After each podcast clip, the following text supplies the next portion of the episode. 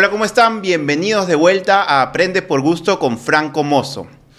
Estamos, como están viendo, estrenando un nuevo set y con ganas de compartirles muchos aprendizajes junto con Franco. Franco, como todos los meses, nos va a compartir su menú de aprendizaje.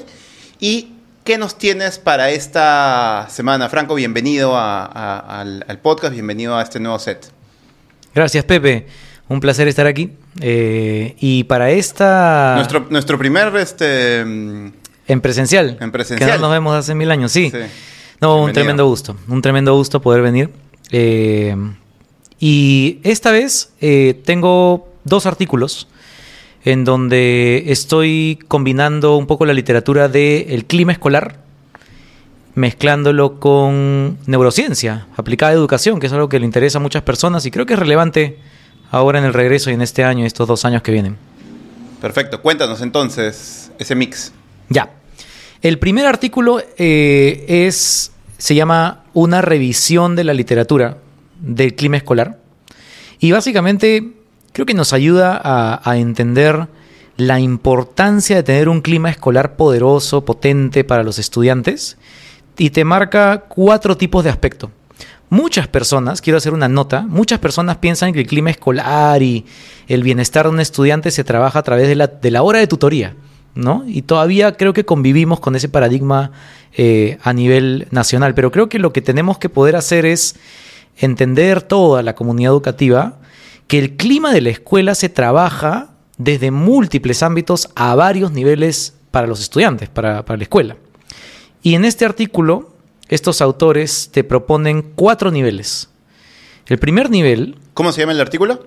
El artículo se llama Una revisión de la literatura de clima escolar. Una revisión de literatura de clima escolar, perfecto. Y tiene varios autores, de hecho, Tapa, Cohen, Goofy, Higgins, de Alessandro. Son varias personas de la academia. Y básicamente te lanza 4 niveles para poder trabajar el clima escolar. El primer nivel es el nivel de todo lo que haces en términos de seguridad, le llaman. El segundo tiene que ver con enseñanza-aprendizaje, el tercero con el ambiente institucional y el cuarto con los principales procesos de mejora escolar.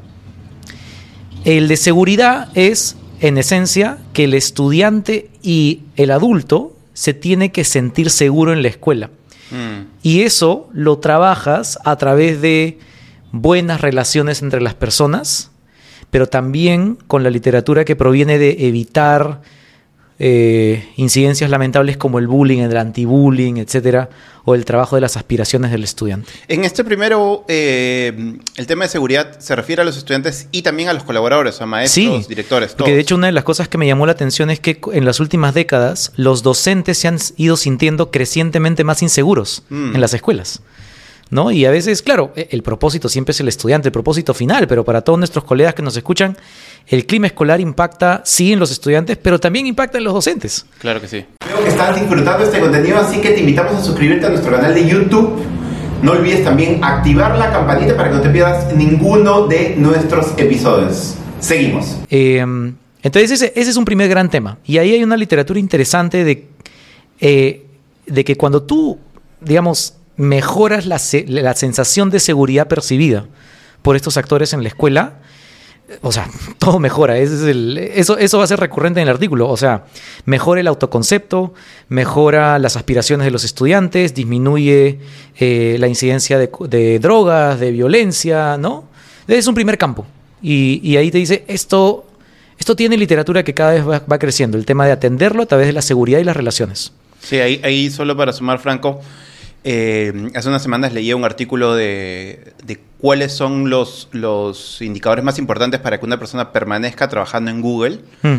Y una de las cosas que decía era que, o sea, hicieron una encuesta a todos sus colaboradores entre como qué es lo que más hace que te mantengas aquí, ¿no? Entonces era uno de los temas era el sueldo, la posibilidad de crecer, la seguridad psicológica y varias cosas, ¿no?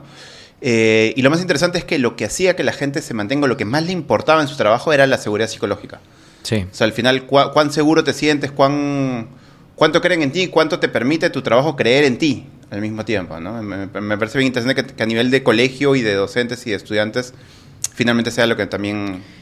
Y sabes que sí, o sea, eso es absolutamente clave. Y un par de cosas más sobre este tema que me llamó la atención era que dicen, es las relaciones con otros, pero también la relación conmigo mismo.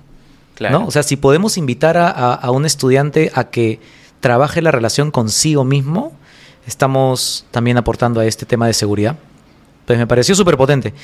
Te cuento el segundo. Perfecto. El segundo es enseñanza y aprendizaje, ¿no? Entonces ya dije hace un rato que a veces pensamos o caemos en pensar que en el ámbito escolar eso es la hora de tutoría. Eso es lo he escuchado muchísimo. Pero dice, oye, en cada momento de las clases, en cada hora, en cada curso, en cada competencia, estás trabajando el clima escolar también. Y eso me pareció algo que lo hemos practicado, por ejemplo, en Enseña Perú desde siempre, pero es bueno también verlo en la literatura, como una parte de lo que significa aportar el clima escolar. Eso me ha gustado. Y también tiene que ver con las relaciones, ahí sí ya en el aprendizaje entre estudiantes y docentes, ¿no? Si tú tienes un estudiante que, por ejemplo, recibe excelente retroalimentación de su docente, eso es un aporte al clima escolar, ¿no? A un estudiante que siente que el clima de su escuela es potente. Y una cosa que me llamó la atención de esa parte de la literatura era que las percepciones de clima escolar de docentes y estudiantes son diferentes. Leí algunas partes del artículo que decía, mira, cuando hablamos de enseñanza-aprendizaje, el docente típicamente se enfoca en las cosas que ocurren dentro del aula. Cuando hablamos de enseñanza-aprendizaje, el estudiante, en alguno de estos estudios que compartían, se focaliza en cosas aparte del aula, dentro y fuera. Qué interesante. Entonces me pareció importante recoger data en los colegios de manera estratégica para poder mapear esas expectativas y abordarlo desde lo que ocurre en la enseñanza y el aprendizaje. Genial. Te cuento el tercero y el cuarto. El tercero y el cuarto son parecidos, ¿ya? Pero habla el primero de el ambiente institucional. Algunos pueden pensar que es como lo que hace o no hace el equipo directivo, que creo que es una influencia, pero en el fondo se trata de qué tanta pertenencia siente el estudiante al colegio y el docente también, lo que tú decías de Google, ¿no? Y dice que el sentido de pertenencia es uno de los principales predictores hoy día en la literatura a nivel mundial para poder predecir estos aspectos socioemocionales, de seguridad personal, de satisfacción con la escuela, de disminución de drogas y alcohol, etcétera. Eso me llamó la atención bastante, ¿no? Que sea un predictor tan poderoso. Claro. Y el último habla de los procesos de cambio, las iniciativas principales de cambio, ¿no? Porque el clima influye en las posibilidades que tenga una escuela de mejorar sustancialmente o mejorar estructuralmente su funcionamiento. Y ahí te dice que el factor principal es la relación del equipo, ¿no? Cuando tú quieres, eso digamos tiene algo de sentido común, ¿no? No era algo tan nuevo, ¿no? Pero ver que en la literatura académica está creciendo la noción de que la calidad de las relaciones del equipo es lo que más influye en las principales reformas al interior de un colegio, eso también me llamó la atención. Y entiendo entonces que estas cuatro determinantes están analizados en función al... ¿Están analizados en función a cuánto afectan al aprendizaje finalmente del estudiante o a qué específicamente? O sea, termina enfocándose, es un buen punto. Este tipo de estudios lo que hace se llama como un metaestudio, que es que te trata de ordenar un poco la cancha del campo.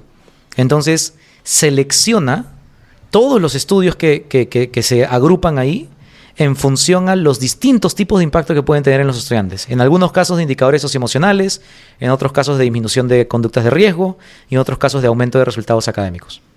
O sea, al final del día lo que buscan es que, o lo que muestran es que estos cuatro indicadores tienen efectos positivos, sea en socioemocional, sea académico, sea de conductas de riesgo, etc. Y también te quiere decir dónde la literatura está más avanzada y dónde no.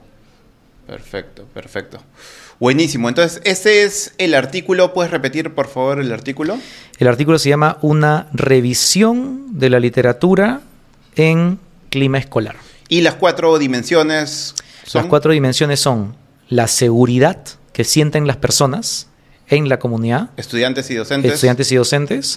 El proceso de enseñanza-aprendizaje como una manifestación de la cultura escolar, el clima escolar, percibido por el estudiante y por el docente. El ambiente institucional, que tiene que ver con la sensación de pertenencia al colegio y las buenas relaciones, y los procesos de reforma y cambio en la escuela. Entonces entiende que mientras más pertenencia siente el estudiante a su comunidad escolar, mientras más seguridad siente el estudiante, el docente, mejor autoconcepto tienen ambos, mejor enseñanza-aprendizaje y la última, no sé, mejor se llevan los procesos de cambio en las escuelas. Significa que ellos van a tener una mayor oportunidad de aprender mejor, de creer en sí mismos, de crecer socioemocional y académicamente. Sí, yo creo que la principal lección es el plan que elabore la escuela tiene que tocar los 4 puntos. No debería ser un plan, claro, no debería ser un plan que solamente sea académico. O solamente académico o solamente la hora de tutoría. Claro. ¿No? Tiene que ser un plan, así como lo dice, sistémico, que lo ataque por varios puntos. Perfecto, perfecto. No, gracias, Franco. Se nos fue el tiempo, como no es televisión, es YouTube, pero se nos fue un poquito el tiempo, así que te agradecemos por esos aprendizajes. Vamos a quedarnos para hacer un pequeño contenido extra, pero ese es, en el resumen, los aprendizajes que saca Franco y que mensualmente va a compartirnos sobre su menú de aprendizaje, sobre lo que va aprendiendo, lo que va leyendo. Gracias, Franco, como siempre. Nos vemos el próximo mes. Gracias, Pepe, y saludos a todos. Cuídense. Chau.